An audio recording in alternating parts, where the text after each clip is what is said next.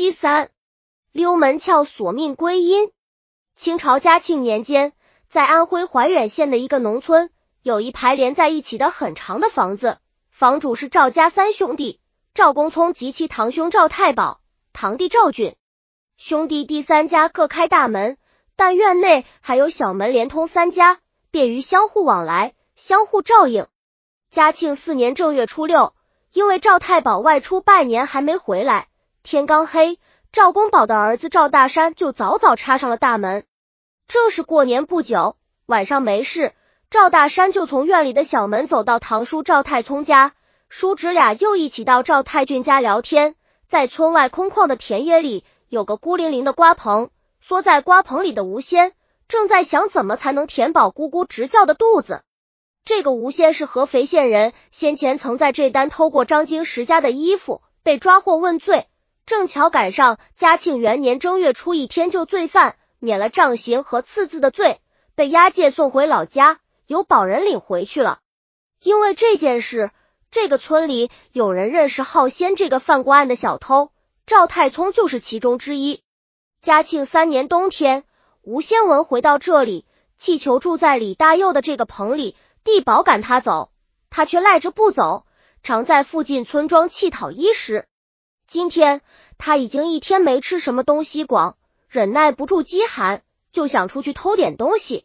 吴仙看看外边的天，估计已经是一更多天了。带上了一把刀，就溜进村里，摸到一家大门前，看看四周没有人，就开始撬门了。吴仙撬的正是赵天宝家的大门。赵天宝的妻子杨氏听见大门被撬的声音。就稍悄的从院内的小门到堂弟家找儿子赵大山，告诉他有人撬门的事。赵大山和赵太俊立即出去打开赵太聪家的大门往外看，看见一个贼正在赵大山家大门处撬门。听见声响，撬门的贼慌忙往西边跑去。赵大山和赵公俊追了过去。这时赵太聪也打着灯笼出来了，立即也跟着去追贼。赵大山跑在前面，先赶上了小偷。一把抓住窃贼的辫子，看见小偷手里拿着刀，就把他的两条胳膊抱住，大声叫喊：“小偷有刀，小心！”赵太俊赶上来，夺走了吴先手里的刀。赵太聪用灯照着小偷的脸，认出来是在这犯过案的浩仙，就说：“你这个贼，为什么闻来偷窃？”吴先一看字已被认出来了，就更用力挣扎，想尽快逃走。赵大山年轻力壮。用力把他拦腰抱住，浩先双手乱抓，赵太俊就用刀在他左右略脖上各戳了一下。赵启聪就对赵大山和赵太俊说：“先把他带回去，明天送到官府去处置他。”吴仙边挣扎边混骂，赵太聪就接过赵太俊手的刀，砍吴仙的左手背，把吴仙的小手指欲掉了。吴仙叫骂不止，两脚乱踢，鞋也掉了。赵太聪又砍吴先左小腿两下，赵大山松开了手，浩仙倒在地上，仍然谩骂不止。赵太聪很气愤，又狠砍了他右脚腕一下，浩仙不动了，也不叫骂了。赵公聪心慌广，把力丢在地上，对赵大山和赵太俊说：“先要是死在那里，如果被人看出是我们遇的，我们就得吃官司，不如马上把他抬到村外的大沟里去。”赵太俊他们俩同意，赵天聪马上回家取来绳子、杠子和竹筐。他们把号台放到筐里时，吴仙的袜子和帽子都被拉掉，落在地上了。